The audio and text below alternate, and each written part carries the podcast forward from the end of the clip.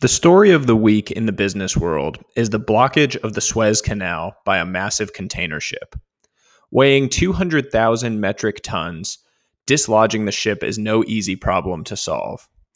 But while it happened in 2021, the roots of this problem date back to 1937, when a truck driver from North Carolina had a simple idea that would completely change the world. Malcolm Purcell McLean was born in 1913 in Maxton, North Carolina.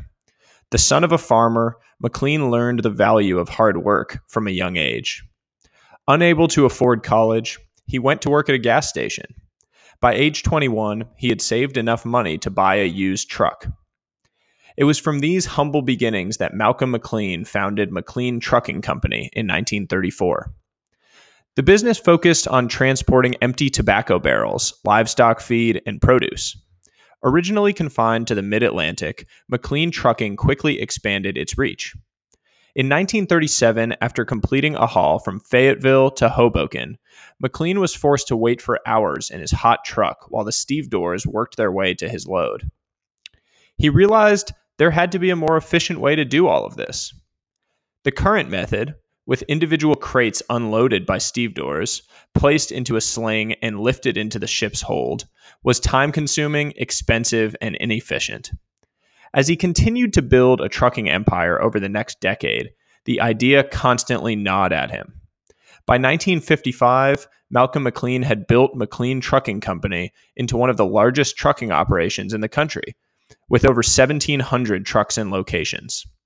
But the future he envisioned went well beyond trucking, so he set out to build a new reality.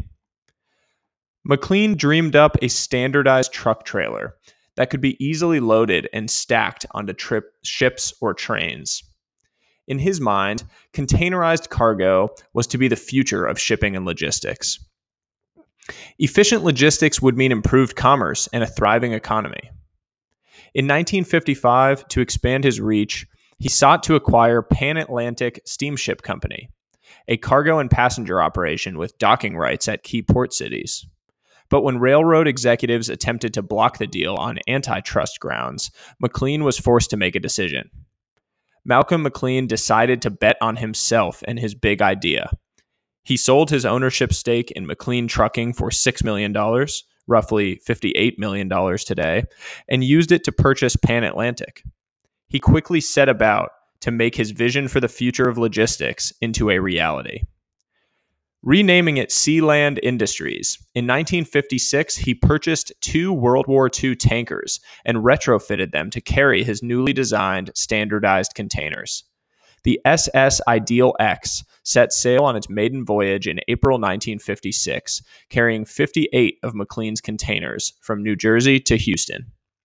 With the initial success, McLean kicked off a marketing tour to convince key players to rethink their operations. With 25% lower transportation costs, safer storage, and cheaper insurance, he won over customers. With lower port labor costs, he won over port authorities. McLean's big idea for containerization took the shipping and logistics world by storm. By the late 1960s, Sealand Industries had 27,000 plus containers, 36 ships, and covered 30 major ports. McLean had built the single largest cargo shipping business in the world.